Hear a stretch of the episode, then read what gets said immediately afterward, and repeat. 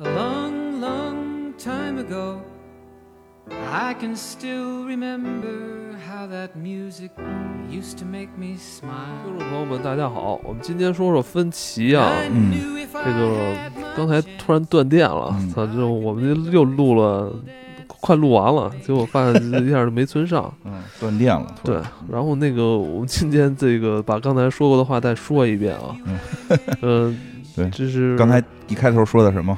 嗯、大家请关注我们的微信公众号啊，嗯。黑水公园。对。因为是这样，我们现在公众号一直还是有作用的啊，就是帮大家梳理一下梗概，然后起到一个时间轴的这么一个作用。对然后而且把那个节目里提到的一些图啊，那个会有这个画儿啊，会展现会展现示出来，是这个杰西卡帮咱们去梳理的，嗯，做的那每他其实每期做的还是很细致的，因为他要把他要嗯把每期节目 给我们仔仔细细的听一遍，对对对，对增加几个我我对于。这种真实的真实听众，非常的是非常尊敬，打我嗯打我内心那个内心里是非常尊敬，的。每集得听两遍才能写出这个对，里边这文章而。且他是应该是第一个听到节目的人，对。嗯然后他完整听完之后，帮我们去梳理梗概，对，打从心里、嗯心底里非常的尊敬杰西卡嗯啊。看看一下，点一下，点开一下，是吧？要不然小 小姐姐小姐姐非常伤心，说那个每次写的那么辛苦，然后发现好像有有人也不看，嗯。因为是这样，因为可能有些朋友是通过平台订阅啊，嗯。可能就听完就听听完了，就这可能微信公众号他也订阅了，但可能也就没有点开，对对。可以配合着一边听一边看图嘛，对。对吧？然后那个就是在那个公众号里搜我们节目的名字“黑水公园”就能找到。嗯。是是，完了那个呃感谢杰西卡的这个辛辛苦的付出啊，嗯，对那咱们今天就说分歧啊，分期。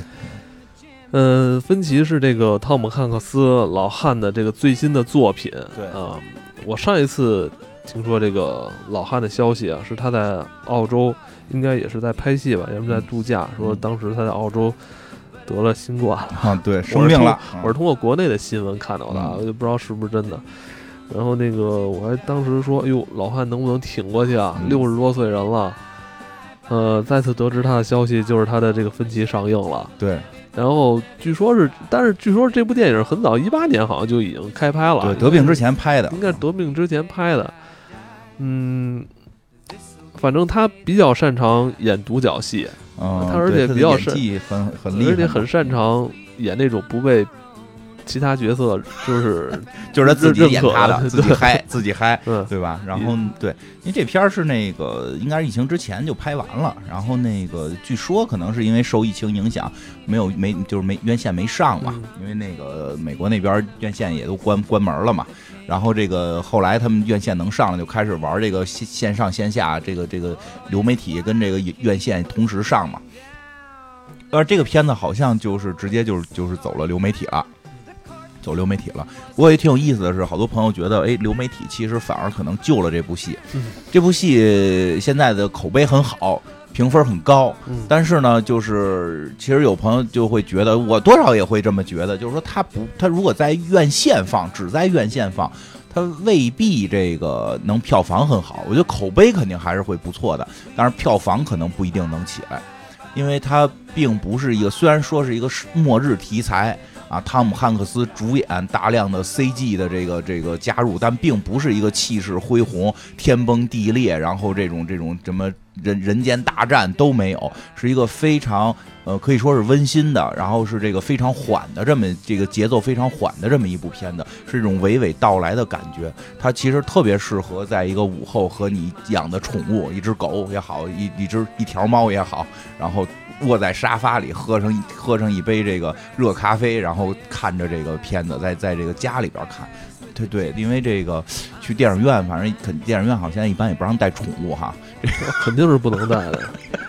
对，因为这个片子讲的是呃大的主题是人与狗啊，一个人就是在末世，一个人、一条狗和这个一个机器人儿的这么一个故事啊，而且是这个并没有什么大战，也并没有多么刺激激烈的这种这种惊险的这种这种决斗。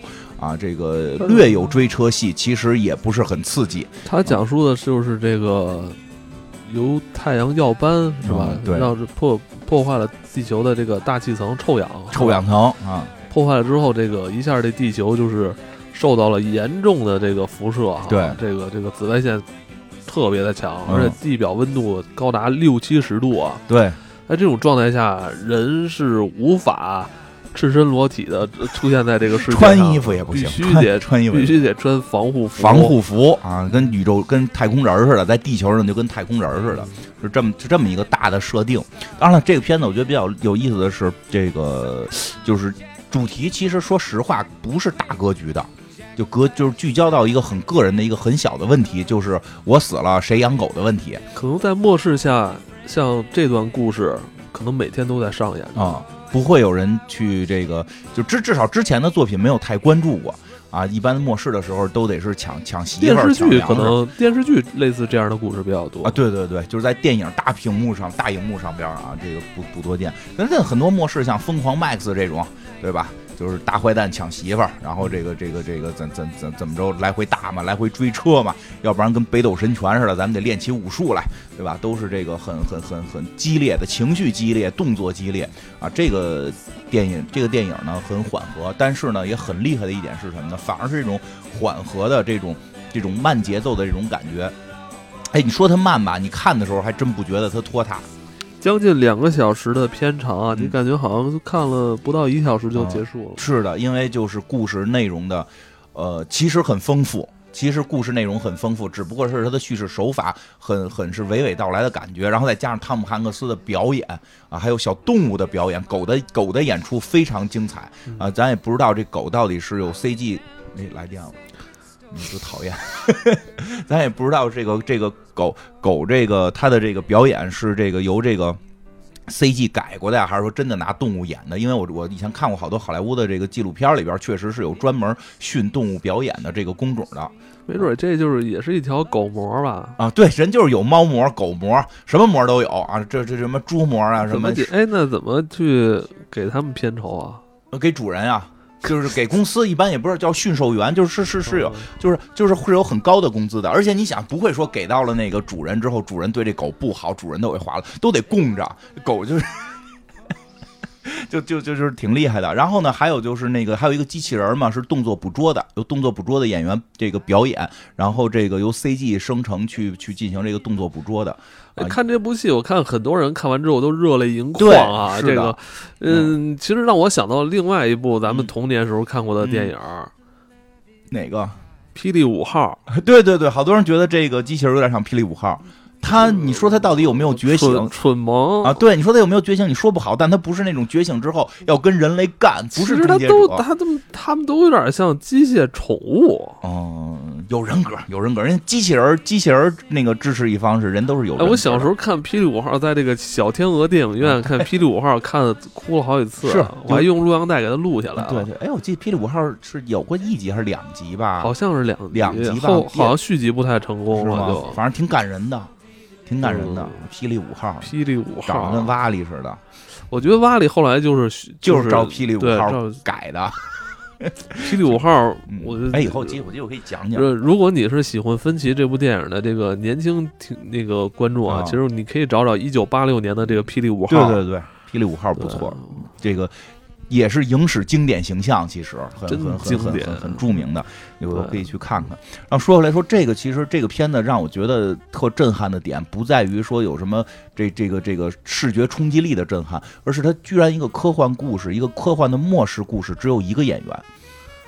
汤姆汉克斯也经常，反正他有这能力喜欢去饰演这种，他有这能力，他确实撑得住。嗯就是露脸的演员，其实是一共有两个，有一个还有一个小女孩，只露了大概一分钟不到，就是绝大部分时间露脸的演员只有汤姆汉克斯一个人嗯，啊，真是和一个动物和一个动动作捕捉去表演整个这么一场戏，两个多小时，你又不会觉得它过得很缓慢，其实很顺畅，然后你情绪被带动到啊后边后边真的是很催泪的，就是这个这个嗯还不是那种他那种催泪，还不是那种诚心嗯闹着你哭，突然啊音乐一起，马上开始激昂澎湃，然后振振有词，情绪发泄，还不是没有，最后也没有，其实他最后没有什么大情绪发泄，就是让你到时候只是那种默默的、不知不觉的眼泪从这个眼眶中流出的感觉，嗯，你突然会发现，哎，我怎么流了眼泪？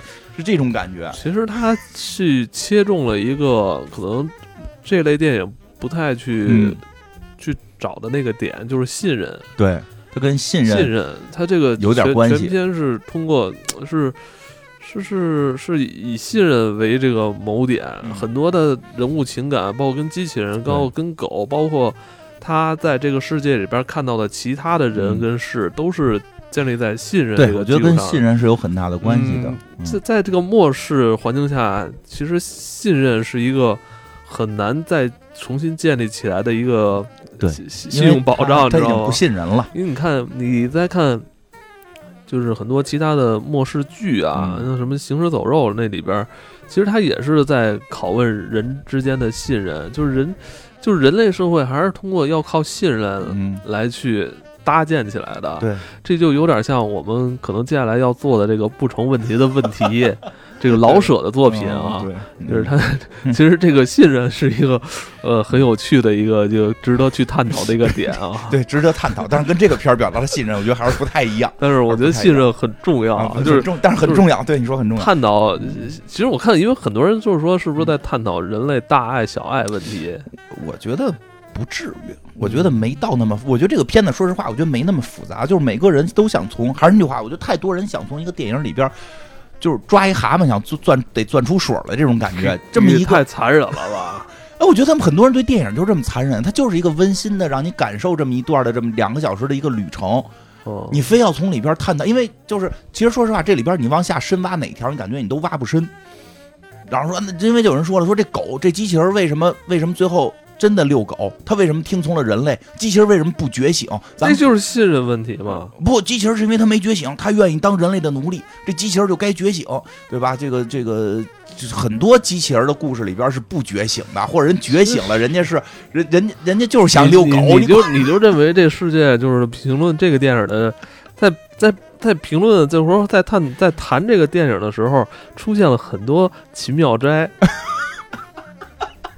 咱们先录的这一集没讲不成问题的问题呢，但你说的特别对，所以大家听不懂。等等听完下一期再回头听这期吧。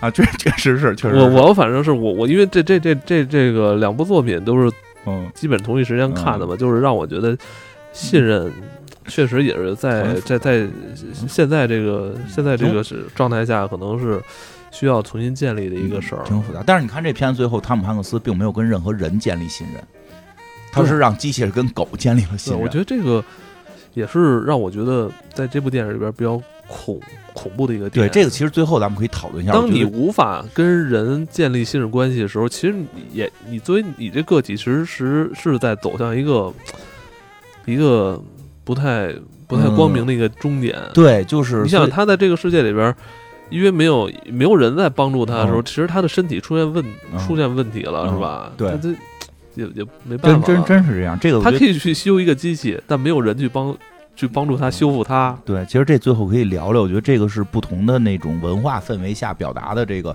所所爱表达的主题不一样，所爱表达的主题不哎，一样。对对对，我觉得这这确实这最后咱们可以聊聊，所以中间故事咱们短点讲，因为现在这个我觉得这个这个这部电影就是有很浓重的那种某些西方国家的那种色彩对对，这个是很明确的。我觉得人与人都是雷同的，但是大家爱表达的那个观点，爱表达那个东西，嗯并不是说这个西方人就都是康姆汉克斯这种，我中中这个我们东方文化里边就没有，都有各种各样的人都有有，但是他有的时候有这种文化倾向，就爱表达这种。是倾向，我爱表，他们还挺爱表达这种的，因为这里边你接着刚刚我听，我觉得最关键的一点还是那种救赎。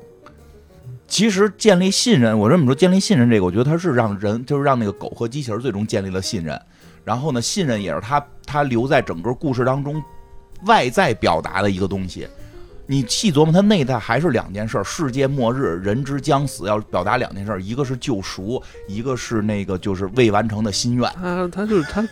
他是你你这部电影你看到中段的时候，你知道他他这个人身上是背负着这个原罪的，对所以他想他想放下，他想放下这个这个对，很沉重的一个压力，没错，他的他是他最后就是说这个这个这个救赎，这个是通过让这个机器人跟狗建立信任来完成他的救赎，嗯是这么一个关系。然后那个还有一个我觉得挺就是呃。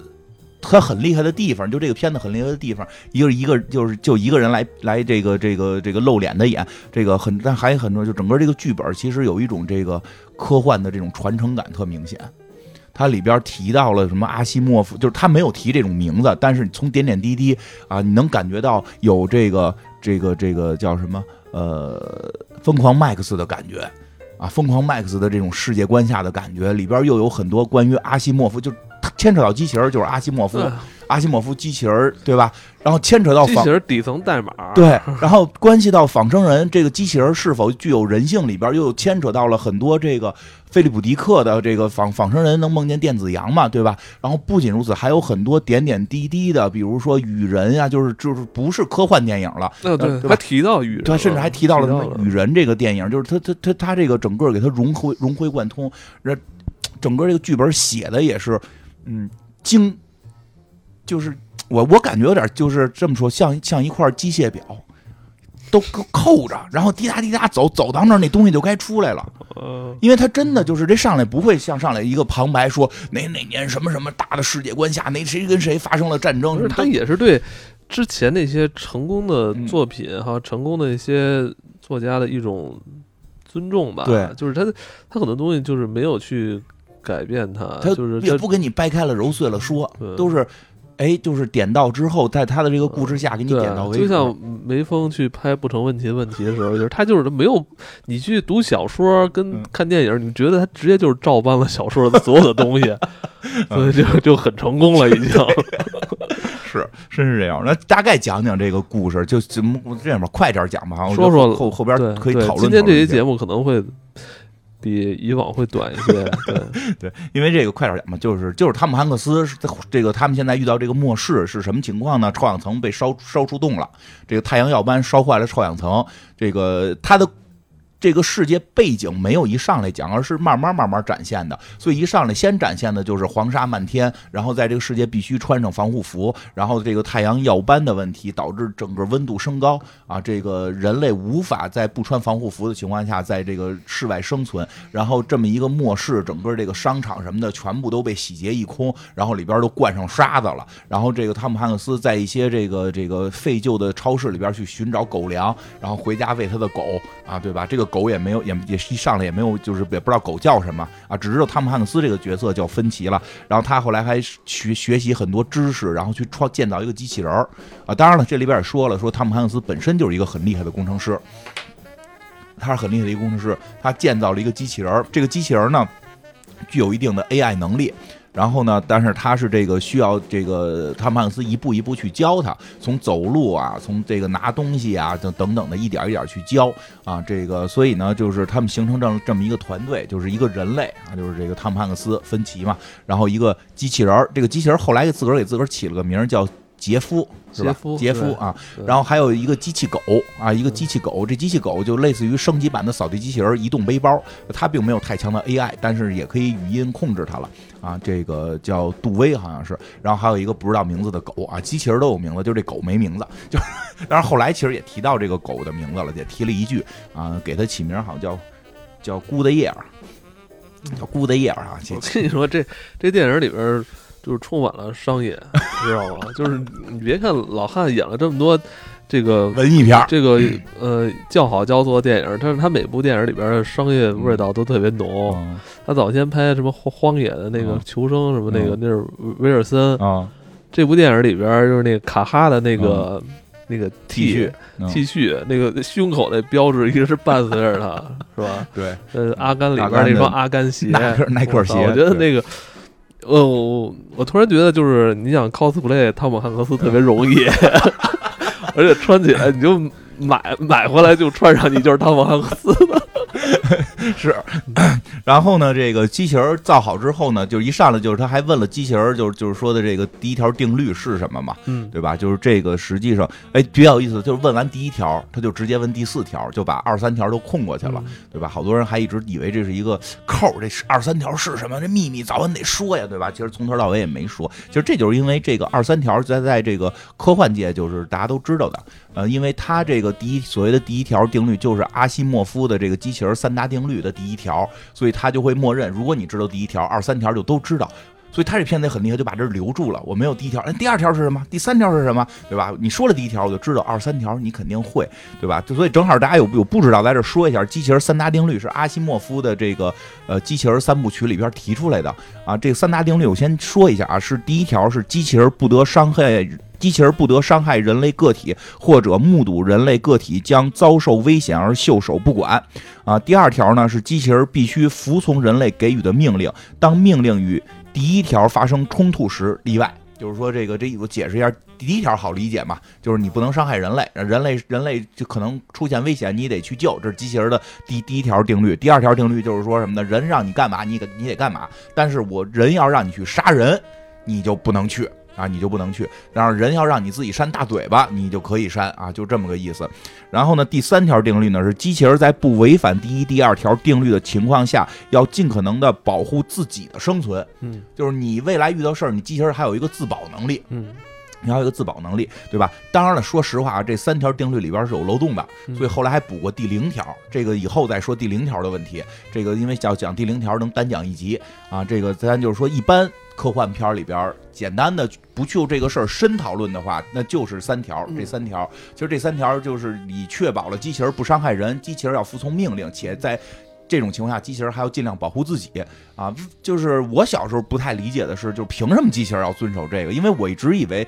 它的逻辑是造出机器人来，机器人就会这样。所以后来慢慢的看了科幻作品才知道，就提出来的是说，如果我们要构建一个 AI，就是说未来让它可能像机器人一样活动起来的话，这三条我先给它写到它的最底层代码里，就是它的最基础必须要完成这三条，你后边才能构建它，让它算账快呀，或者让它这个这个这个这个会会会会建大楼啊，就是其他的你都是后写的。所有的 AI 要有要以这三条为它的基准，这个所以其实这三条是。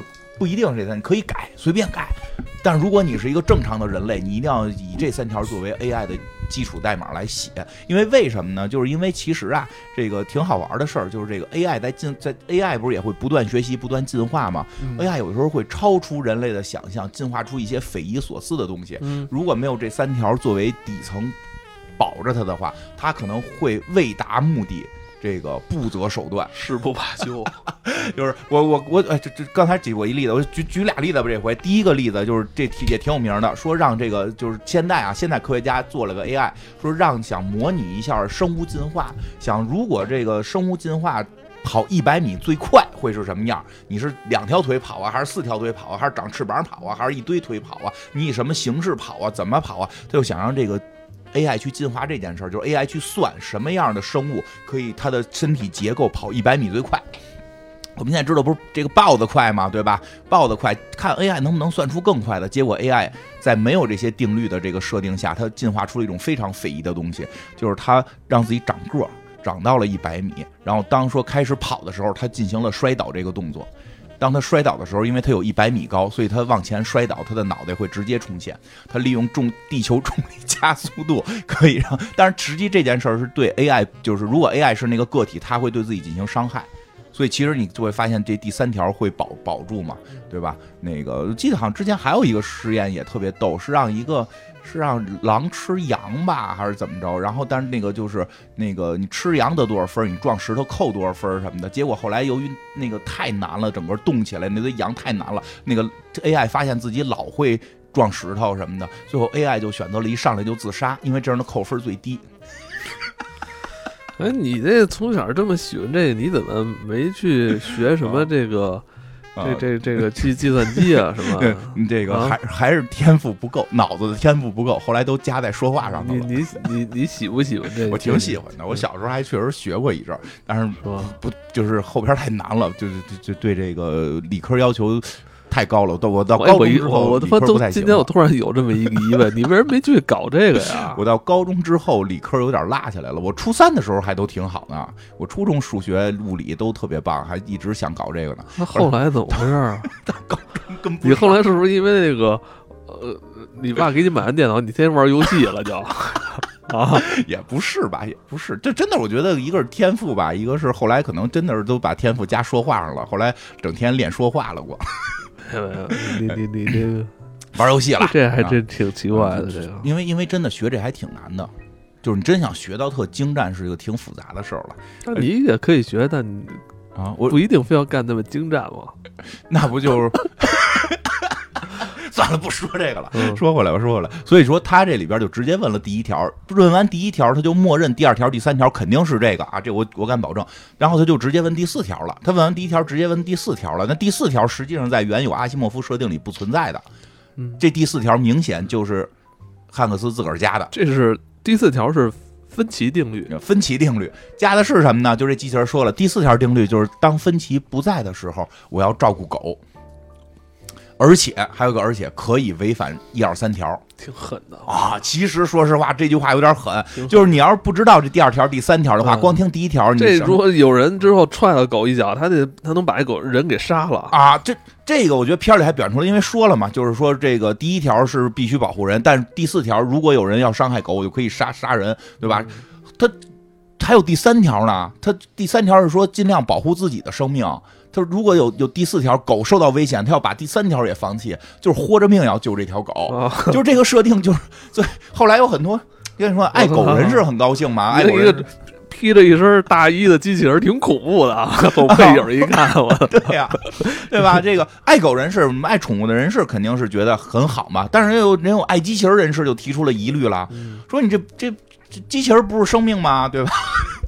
机器人没有人权吗？对吧？机器人还会说话呢，凭什么要让他拿他的命换狗的命？对吧？机器人的命就贱啊！啊，机器人命就所以得觉醒啊，我们得觉醒啊，我们得对吧？这个这个这它里边没有深讨论这个问题，因为后边讲的是信任嘛。这个这机器人就算造完了，所以大家也知道机器人的核心目的 是照顾狗。然后这这个这个谁，汤姆汉斯还问了，就是芬奇还问了，就说的那芬奇不在里边这不在是什么意思？你得英文一句一句解释嘛，掰开揉碎了说，对吧？那机器人说不在就是你没在身边，对吧？其实其实这块儿也点就多少点到了，因为大家能看出来，汤姆汉克斯岁数大了，身体不太好，看样熬不过这条狗，所以这个不在 是去世的意思。但是机器人现在还理解不到生死，他以为不在就是你出门买菜了。对吧？就跟就跟说相声那个时候似的嘛，说怎么着下市了，又下市场了，不在了，去哪儿了？走了，走哪儿去了？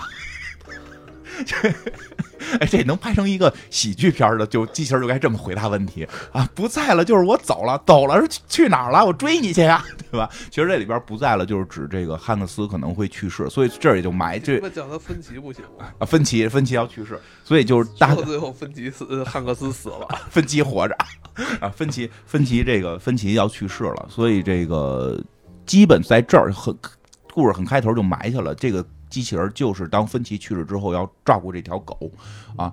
但是其实很奇妙，在车在后来这个这个龙卷风要来了嘛，他们就要走嘛，他们就要逃跑嘛，这个这个逃亡嘛。其实这块儿也提到了，说有的城市是有很多人的，我们不能去，所以其实也感觉到了这个芬奇是要远离人群啊。为什么后边也都慢慢有有有有表达。然后呢，一个就是人一个人类，一个一条一条一条有生命的狗和一个机器狗和一个机器人这么一个组合，上了一辆这个大房车缺。一个女人啊！你总是那么实际。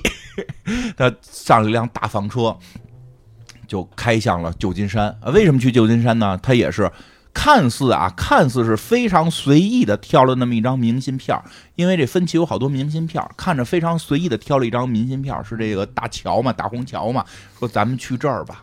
到后来。其实很多细节就是拿起那张明信片儿，就是这个这，比如这机器人后来在车上看明信片的时候，那个那个角度，你能看见明信片后头有字儿，就是之前的小做的细节做的很很到位，就是之前有拿几张明信片看，哟这是去哪儿？看这桥长什么样？机器人看，但那镜头是是是是给的机器人正脸嘛，所以能看见那明信片后边有字儿，写的是什么不知道，其他明信片后边还没字儿。反正在这个过程当中呢，就是这个这个机器人也展现了自己的能力，就劲儿大。因为这个芬奇身体不太行了，在龙卷风来袭的时候，这个钉钉这个把自己这个车要钉在这个地上毛那这锚钉这毛钉这这也不好弄，这机器人哐哐两下就锤上去了，所以机器人确实展现出了可以帮助他们这个这个生存嘛。然后这个后边呢，这个芬奇就开始教机器人嘛，就是怎么在这个末世当中去找狗粮，因为你的核心目的是要救这只狗嘛。芬奇也慢慢的在长大，也慢慢的在学会了一点一点在向人类学习。呃，这些细节大家可以去看片子了，说包括后来也给自己起了名儿，叫叫杰夫啊，这个起名也起了半天，到叫这个好像杰夫他说，因为这是这这个不像狗名不，像狗名，他开始给自己起了一狗名，实际 应该没有人会给狗叫杰夫，对 因为开始给自己起狗名，是因为最早的那个 他不想当狗，呃，对他开始为起狗名儿挺，他开开始要管自己叫威廉莎士比亚。对对，后来人说了，你不能叫威廉莎士比亚，因为有一个名人叫了，你这么叫就很尴尬，对吧？对吧？这个 他说后来就说 给自己起什么名，是那个最早的那个火星探测车的名那火星探测车其实就是一个跟个小狗似的嘛，所以起了个狗名。他说你也不能给自己起这名，因为你外形是个人啊，你不能给管自己叫个狗名 他说我说我要不然我叫拿破仑。我叫拿破仑吧，说不行，拿破仑是个矮子，你这么老高就很很好玩了，很很就就有很多地儿其实挺幽默的，所以最后起了名叫杰夫啊，这个没什么原因，就是好叫而已，不像狗名啊。这个他慢慢在想，后来包括就是这个汉克斯，这不是这这芬奇生病嘛？芬奇生病啊，这这个这个这个他要照顾芬奇，就是这个这个杰夫机器人要照顾这个芬奇了啊。这个但是呢，这这杰夫在这个过程，这机器人在这过程中呢也挺捣乱的，比如瞎开汽车。偷开汽车啊，就跟小孩儿偷开汽车，然后这一回这是第一回，这个这个芬奇跟他急眼嘛，就跟这机器人急眼，为什么呢？机器人很不理解，对吧？我就把车开开开出去十米，怎么了？对吧？然后这这个这个芬奇就把手伸到了太阳地底下，哗一下就着了，就烂了，就退回来，就眼看着红了，跟他妈烧烧烧猪蹄子似的了。后来都裹上裹上纱布了嘛。他说的这个太阳会把我跟狗烧死，就太阳温度太高，而且没有臭氧层，灼烧力太强，所以就是你把车你以为就开出去十米，因为原先我停阴凉了。我能在这阴凉上车，你把车开到了阴凉外边有太阳直射的地方，我就过不去。我也没带防护服，你没事儿，你是个机器人，你没事儿。我，但是我跟狗可能会困死在这个地方。我造你就是为了照顾狗，你就这么点小事也办不成啊！你都出生一天了，你还不不长大，对吧？对他要求有点高，他要求有点高啊！这个这个杰夫也像小朋友一样攒在这个车后边撅嘴啊，虽然他没有嘴巴，能感觉到他撅嘴不高兴，拧身子啊！但是这个老父亲一样的芬奇就把他叫过来教他开车，说、你该长大了，教你开车这那的，这父子情嘛，父子情嘛。后来芬后来这个芬奇病了，这机器人又去就去就去帮着他找药啊，给狗找狗粮啊啊！在这个过程中学会了穿大衣。嗯，因为这机器人照镜子了，觉得自己不像人啊，开始穿大衣。但是呢，这个在一个大型的这个废旧的这个这个商场里边，其实中了埋伏了，中了陷阱了。他带去的机械狗，他还教机械狗呢。第一条该怎么做，都是当年芬奇教他的。嗯。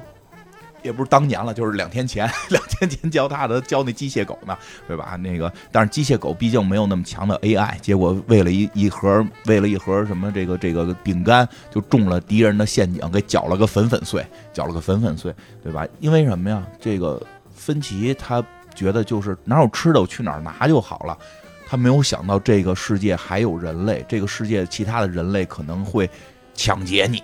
嗯，只有这个这个芬奇是非常了解的，就是对，他还问芬奇，你说白天对于你来说这么危险是吧？太阳辐射，对呀，紫外线这么强，夜里走呗，你夜里走不行吗？走夜路，夜里更危险。对，说白天的危险我看得见，对，夜里的危险我看不见。对对，真是这样，就是这个太阳，说这人比太阳更可怕。对吧？我害怕太阳，但太阳未伤我分毫。暗箭难防。对。歌怎么唱的？我我害怕太阳，但太阳未伤我分毫。什么玩意儿？我害怕鬼，鬼却是未伤我分毫。我不害怕人。什么电影？没电影，一个什么歌？一个一个你欲你欲成仙，快乐齐天，这意思吧？有点有点这有点意思吧？有点意思吧？我害怕太阳，当然太阳我穿着防护服，它不会伤害我。我躲在车里边，我车都贴过膜的，防紫外线膜的，它伤害不了我，我能看见它。但你在晚上有可能有人出来，那可能就危险了。其实这回这个这个这个机器人杰夫就是。进入了人类的陷阱，然后这个芬奇这个带病啊，带发烧四十多度，带病去去救他嘛。虽然这个这个杜威机械狗在这块儿这个牺牲了，但是他把机器人给救回来了。救回来之后，就真有车追了。其实这段拍的特别有意思，从头到尾你没看见第二个演员，没有另外一个一帮人坏人拿着枪追他们。看的时候还想呢，说这怎么着？这个半集多过去了，这个这这这个敌人该反派该出现了，没有反派，就听见咚咚响，然后他们就紧张的跑，一边咳嗽一边跑，我觉得挺恐怖啊！我看这边，我觉得有地儿挺恐怖，是吧？是吧？你看不见人在哪儿，那么大一楼就知道有人要弄你，还有陷阱。因为为什么？因为没有信任啊！没有信任是最可怕的。对，这个要了命了。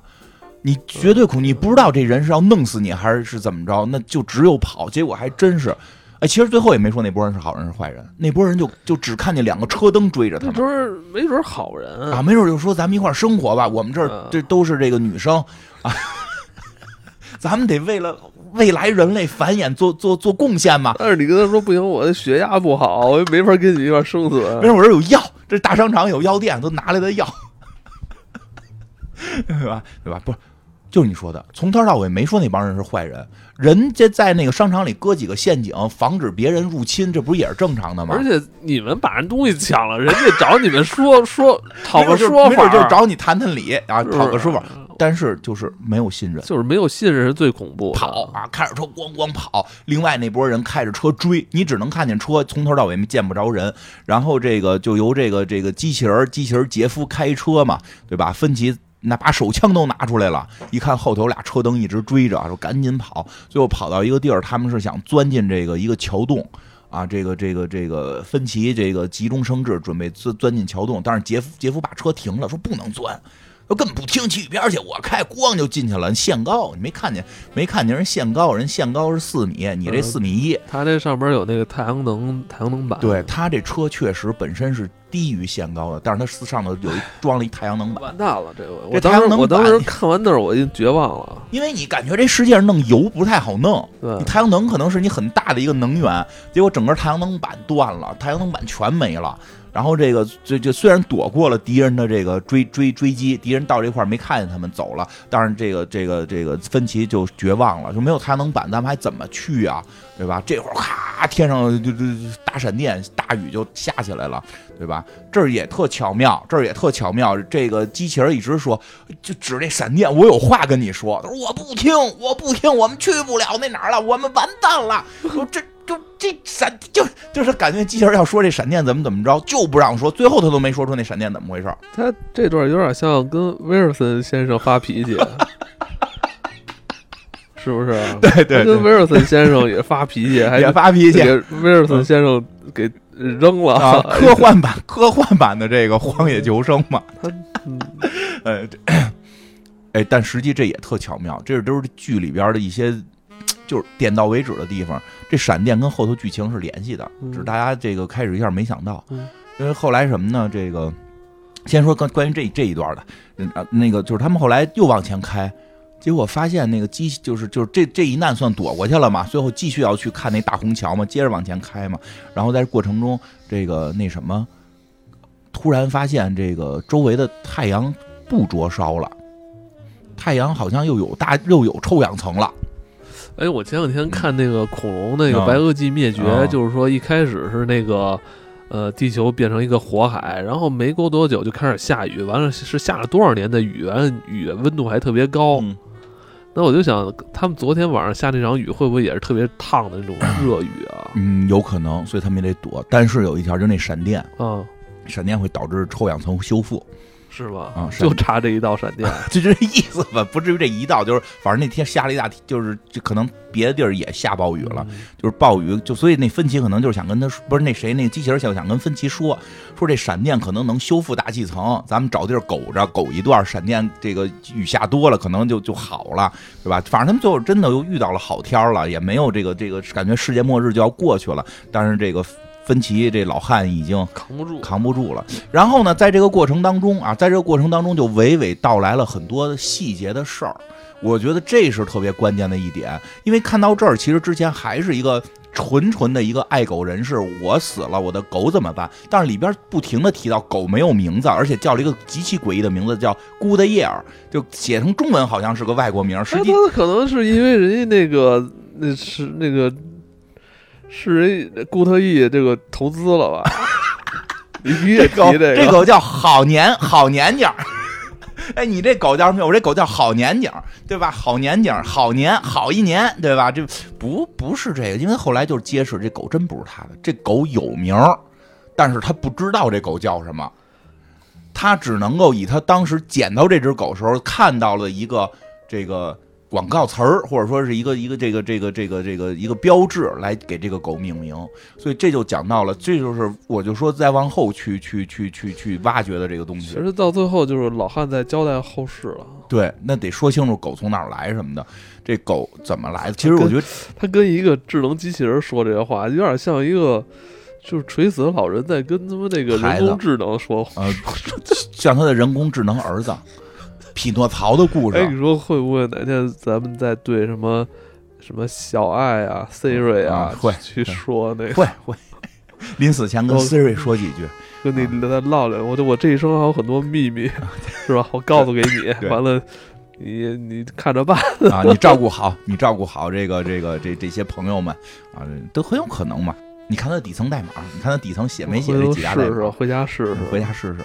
你小心点吧，万一你那些设备全是全连着的，这秘密人家人家那边能查。其实我觉得这段也特别重要，所以我觉得我开始不是说嘛，就是信任是是是在外层的，就是信任是在外层的。那个等会儿在这先把信任这讲了吧，因为这个外层一直在去讲这件事，因为就是。需要狗跟这个机器人建立某种信任，这个未来这个狗才能跟这个机器人过嘛。然后，但是这个机器人一直觉得狗不够喜欢它，包括机器人也去询问过这个芬奇什么叫信任。然后芬奇说了一段，就是非常非常神奇的故事，就是真的，我觉得这个挺有意思。这个关于信任的解释，他说的，我给你举个例子，说以前我一特厉害的工程师，我们团队都是大傻帽，我更喜欢一个人工作。然后呢，我有一回我们团队反正捅出一个问题来，我给解决了，我一人解决了。结果呢，老板就就找我来了，老板就夸我说这问题是不是你一人解决的？我就说了谎，我说的是不是，这是团队的力量。然后老板说对，团队很重要，说这就要信任，因为我们全在说谎。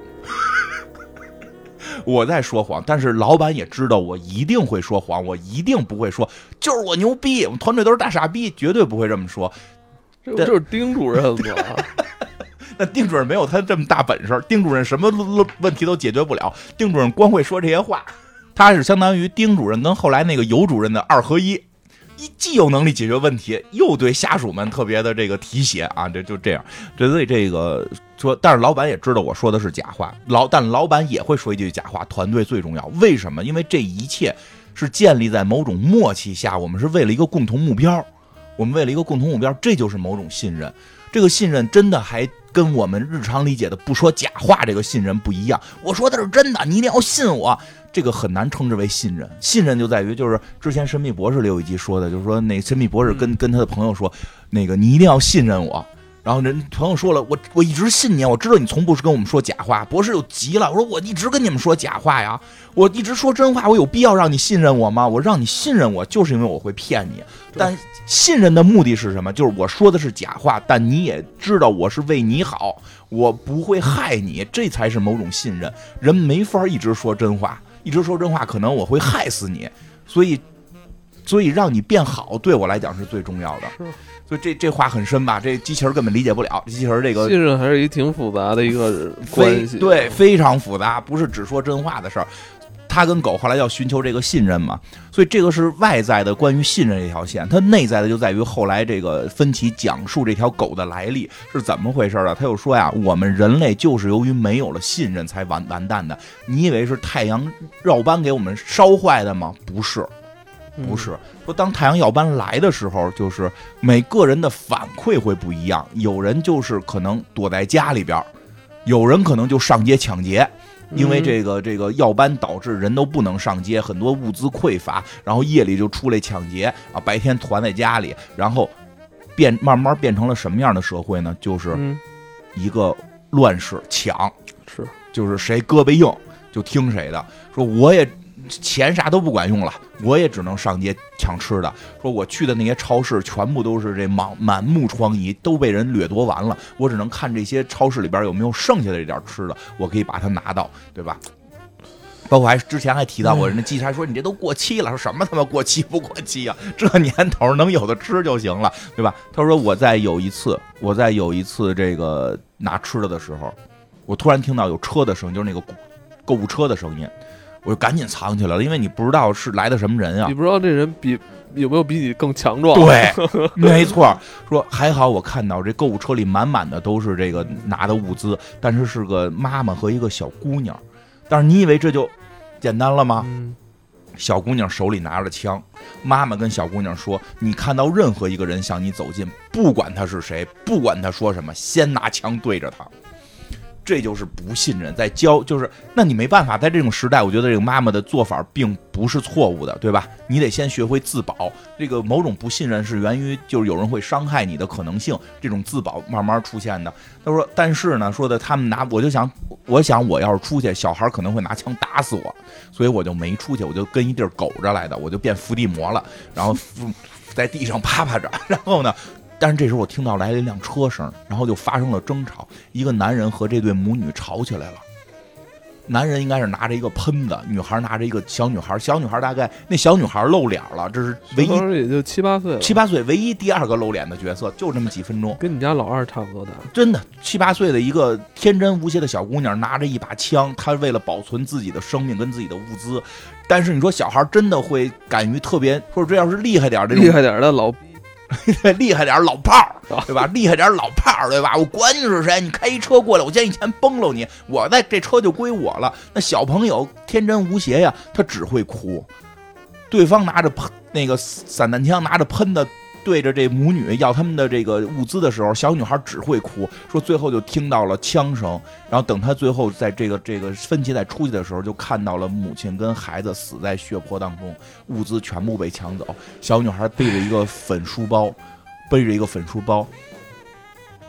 这个粉书包突然发出了动静，她把粉书包打开了，里边是只小狗。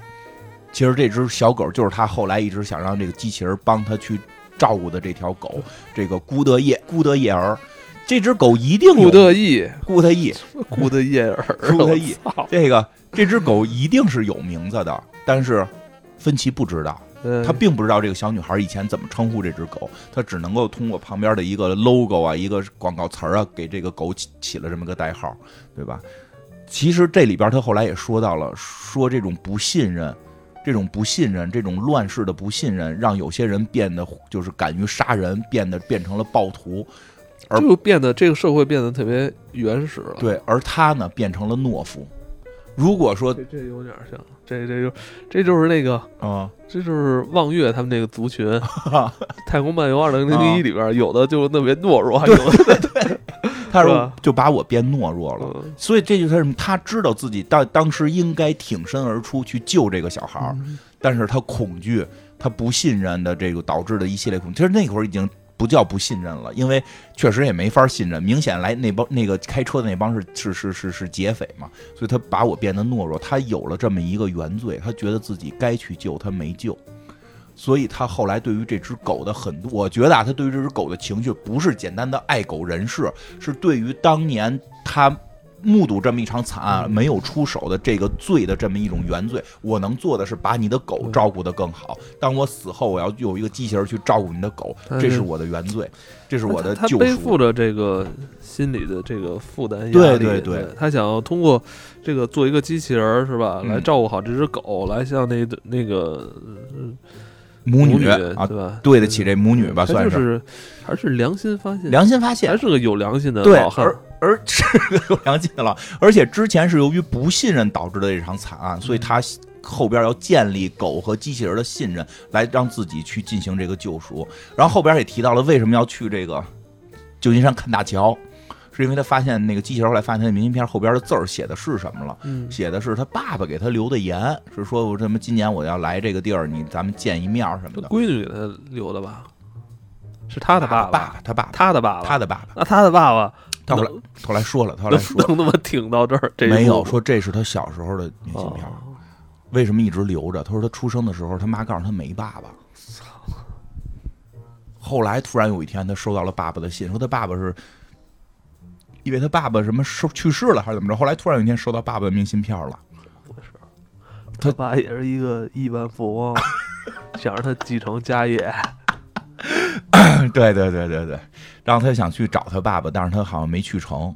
没去成，后来就说到他就没怎么旅过游。他们对他就他哪儿都没去过。他说我去去过一趟纽约，去过一趟纽约。然后我觉得那人太多，太脏啊，他又脏又乱，人又多。然后九九六这工作压力太大，我就回回回我们州里了，我就没离开过我这州。除了一趟纽约，我就没离开我这州。说那你那些明信片呢？说那些明信片为什么背后都没字呢？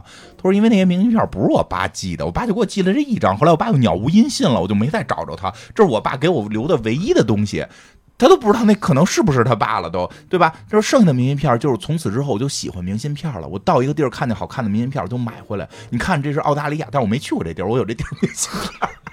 所以他最后为什么还要去那个桥？就是他等于是他对他一生的遗憾的一个弥补。其实最后他还是回到了他的救赎和他这个一生的这个这个夙愿这两件事上。临死之前要把这两件事完成。他还回到了这上头，然后这他没想过落叶归根吗？没有，就是这就不一样，哎，这就是不一样，这文化倾向不一样的地方。他们的这个实话实说，西方的文化倾向真的就是这两条，因为他们的落叶归根是上天堂。咱们之前不是做过一期关于死亡的吗？关于那个死后人去哪儿中国文化篇吗？中国文化片死了去哪儿啊？灵魂泰山、家里和坟地，这个三魂七魄，三魂是这三个地方。我们落叶必须归根，因为我那坟头有我一个魂儿呢，我家里有我一个魂儿呢，剩下一个魂儿才才去泰山呢，都必须归根。他们逻辑是什么？他们死了之后天堂了，找找找找找上帝去了。所以我我完成我这个这个救赎最重要。我这救赎不完成，我上天堂，上帝会惩罚我。我不是好的这个好的这个门徒，我必须得救赎。所以这个真的是跟其实那期死亡文化就没聊太多。其实我们的一个特别大的文化差异，就是因为我们对于死亡的认知不同，所以导致我们后边的人生的这个这个这个某种这个文化倾向的非常大的区别。所以他们在面临末世快死的时候，一定是救赎。那救赎之后，再有一个就是人生夙愿的这么一个解决，呃，这这这就是这两条。所以最后，但是他这夙愿也没算，也不算完全完成。说还有这个十八个小时就能开到大虹桥的时候，去世了。你穿上他的那个比这个崭新的白西服，他本来想见他爸爸穿。对，他说这本来是，哎，不是挺纳闷，这么多年都没没长胖啊。身材管理的不错，不是他岁数大了，他基本那么合身他五十岁跟六十岁，你说能差多少斤？反正就穿上那身白西服，然后开始。跟狗玩扔球，然后让机器人跟狗玩扔球。机器人最后其实，在那会儿跟狗已经开始建立了某种信任，因为在整个这个过程中，这个机器人帮助这个这个这个芬奇什么的，狗也都看见了。不是狗是反正知道老汉活不长了，以后还得再找一人跟我玩呢。所以最更有意思的一点是，这个戏的最后一段是这芬奇死了，连汤姆汉克斯都没有了。就是狗和机器人的故事了，就虽然很短吧，就是他们俩了。就是好多人在这块开始就是，就是有点摸，就是我觉得那感觉特别有意思，就是突然你会微笑，然后还发现眼角流下来的眼泪，我觉得那个情绪做的特好玩，就在那儿，就是。这个芬奇去世了，呃，救赎算完成了，夙愿差一点完成。机器人还在墙里说：“咱们再开十八小时就能去那个桥了什么的。”但是还是没赶上。但是好的一点是，天空终于蓝了，这个这个这个这个臭氧层在慢慢恢复了，他也可以摘下防护服，弄一沙滩椅躺在那儿跟机器人聊会儿天了，对吧？当然最后还是咳出了血去世了。然后机器人回来就是要该狗第一次他给狗喂食儿，嗯，他拿出了罐头。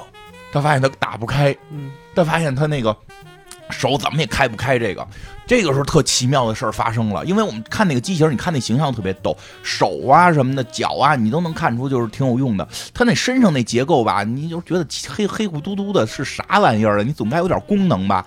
在这会儿，功能突然展现了，呜一下，那东西把那罐子就把那个狗罐头给吸到他肚子里了，胸膛吧，吸到胸膛。原来他胸膛是一个开罐开罐头机器。就是这分歧之前都设计好了，就是当你开不开的时候，它就会直接进入你的胸膛。胸膛这个最核心，你的心脏部位是给狗开罐头的，这个给狗喂食用的。呦，其实，在那一刻，我觉得应该好多人在那一刻就突然就是觉得，哎，真有意思。这个机器一直我们都会看的时候觉得，哎，它身体到底干嘛使的？黑乎乎的，原来是开罐头机，好有意思。但是这个时候又有某种温馨，好像触动了内心的深处的那那那那一点东西。我在想，他这个，我一直在观察身体，他身体怎么没有能开枪的地儿啊？对，人家是开罐头，留着开罐头。我是想看的有点没有武装的地儿。人是遛狗机器人嘛？你遛狗你也得有武装啊，怕人打狗。对啊，怕人打狗。这个他那身体素质可以了，身体素质可以了。所以最后呢，是他也给狗喂上了罐头，他带着这个这个谁，这个机器人带着这只小狗，然后把芬奇埋在了这个大桥附近。他们最后开车还是到了大桥了，埋在大桥附近，在大桥上就看到了很多人的照片。大桥是很多人的夙愿，对。在那块留了很多人的照片，都是说我们还活着，去哪儿找我们啊什么的。这种就是在这个末世，还是有很多人来这个大桥去这个，因为是毕竟是他们的地标建筑嘛，就是知道谁到那儿都会去这个大桥。最后他也把他们那张明信片挂在了大桥上，然后上面还画上了机器人啊，这个芬奇和小狗啊，然后他就遛着狗，这狗也跟他很开心的遛起来。那时候这狗死了之后，他每天干嘛呀？找别的狗遛吧。就不知道了，到这儿就结束了，到这儿就结束结束了。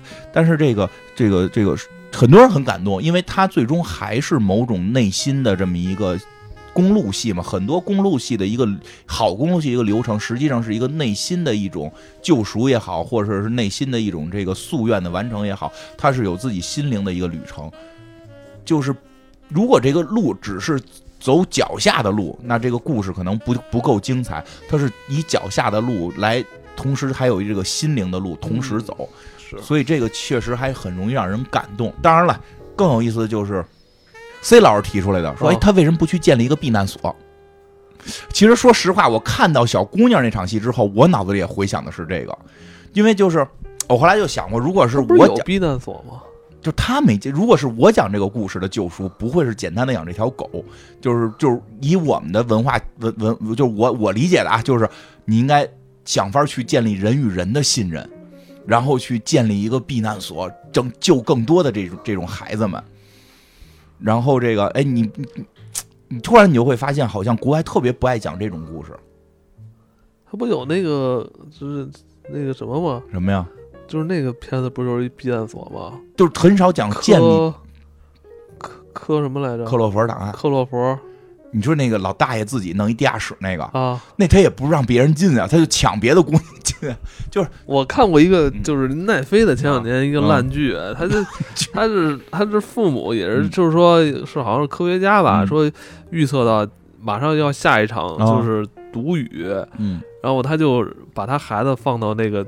避难所，避难自己盖的避难所里了，然后这俩孩子在避难所里待了十年还是二十年啊？后来出去了。嗯，他就就，嗯，我跟 C 老师说那种避难所呢，不是他们这种，他们是这种以以家庭为单位的这个，其实应该叫以家庭为单位的这个这个这个这个求生啊或者什么的。我们说那种大概念的，就是我要建立一个这个小小村庄，就是辐射。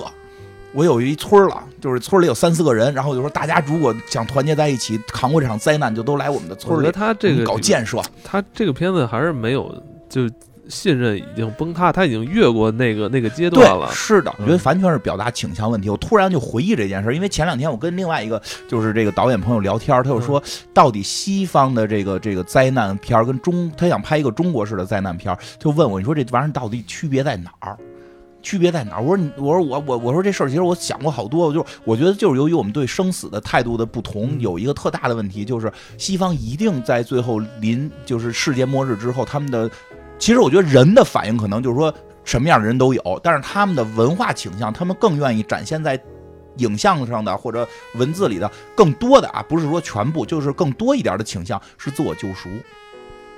经常是哎呦，世界末日了！我之前有有就是伤害过谁，我要去去救赎，或者或者就是那个心就心里边一个东西的一个一个这个夙愿的完成，就是就是世界末日了，我一定要去找初恋表白啊！我就老有老有这种情节，但是就是也会有也会有建造的避难所，但很少以建造的避难所为那个建造者为主角去去演。有那个《行尸走肉》里边啊，《行尸走肉》里边有，《行尸走肉》里边。主角团捣毁了好几个这个避难所，那就是那些避难所的建立的者，他很少有那个也有，每一季都有。之前就是有那种，以前就是一个农场主，他自己建立这个圈子。对啊，还有在什么监狱里建立一圈子的。是啊，就是就是他们很难，就是怎么说呢？他们特别不不容易成为那个片子的第一男主角，或者第一女主角，就第一主角。第一主角过去捣乱的，对，还把这些病全给全给弄弄坏。对，他们不太喜欢以建立变避难所的这种人作为他的第一第一第一主角，就是就是挺奇妙的。说因为我们后来我跟他聊嘛，我说因为我觉得我们的这个文化里边。抗灾是一个特别重要的事儿，因为我们这个华夏文明的老祖宗就是第一个这个华夏华夏嘛，就是夏大夏朝的这个这个这个这个第一代第一代君王不是大禹嘛？大禹不是赈灾嘛、救灾嘛、抗抗洪水嘛？所以我们的文化里边抗灾一定是众志成城，就像你。大禹那大禹不都是传给自己儿子吗？然后让儿子去。百姓吗？你没有百姓，后谁呀？没讲后头吧，人就说前头，人前头是是是，你得有人啊，人是你最最，就是人是你最重要的资源啊。是，哎，你不是那个蒸汽时代吗？啊，对，那也是一个避难所。对，就是我们特别善，就是包括我们的，就是玩这些游戏的时候，特别善于，就是就是就是给给这有这么个称号，我们就叫基建狂魔，就。玩那个辐射也是，他们是海洋文化，咱们是大陆。对，玩那个辐射也是，就要把自己这村子建的特别好，每天就出去捡垃圾、建村子，然后刚更多的人来我这儿住，然后我就特高兴。我说咱们这个社区啊，就就起来了。那个那个兵器时代也是嘛，咱们 盖大炉子，最后围着炉子一块过春节。因为这是那个大陆文化，因为你要圈地，然后得种庄稼。对，其实是跟这个有一定关系。就是你要是让那个游牧民族来，他们也适应不了。嗯，对，就是这，他们得溜达，对，他们得溜达，所以但是这挺好玩的，就是很多人后来在这聊到这个事儿了，我觉得这确实是一个文化上的一个差异，就是他们一般会遇到这种时候，就以个人为单位进行救赎，我们更更喜欢的一些这个就是进行这个众志成城，就是你老说大灾大难的时候，这个凸显这个。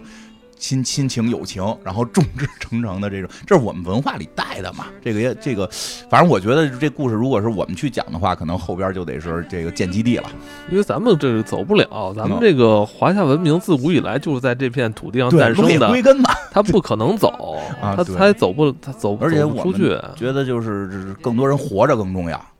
对，对，你说何人？不行，我必须出去，我要见一下我女朋友，我见一下我的初恋情人。觉得你疯了吧？你疯了吧？你去哪儿？外头外头冰天雪地，黄天黄沙漫天，你能不能在这好好的？咱们咱们把把地种了，然后咱们让让咱们村里边都都更幸福。你大丹啊，咱们是肯定不会走的。对，咱现实自古以来就没走过。对呀，对，其实我觉得这好玩就在这儿，这个是有一个文化差异，所以大家看着各有不同。所以我觉得这个片子，咱们这块现在好多朋友们觉得就是觉得哎特别有意思，也可能是这个。他这个文化感觉很新鲜，其实也不新鲜了啊，因为这个这种故事太多了。就是诺亚方舟开始就其实他们你看《行尸走肉》里边，他们一直在推翻那些建立那个避难所的人啊，谁建立避难所就把他给捣毁啊，是啊，是是是是是。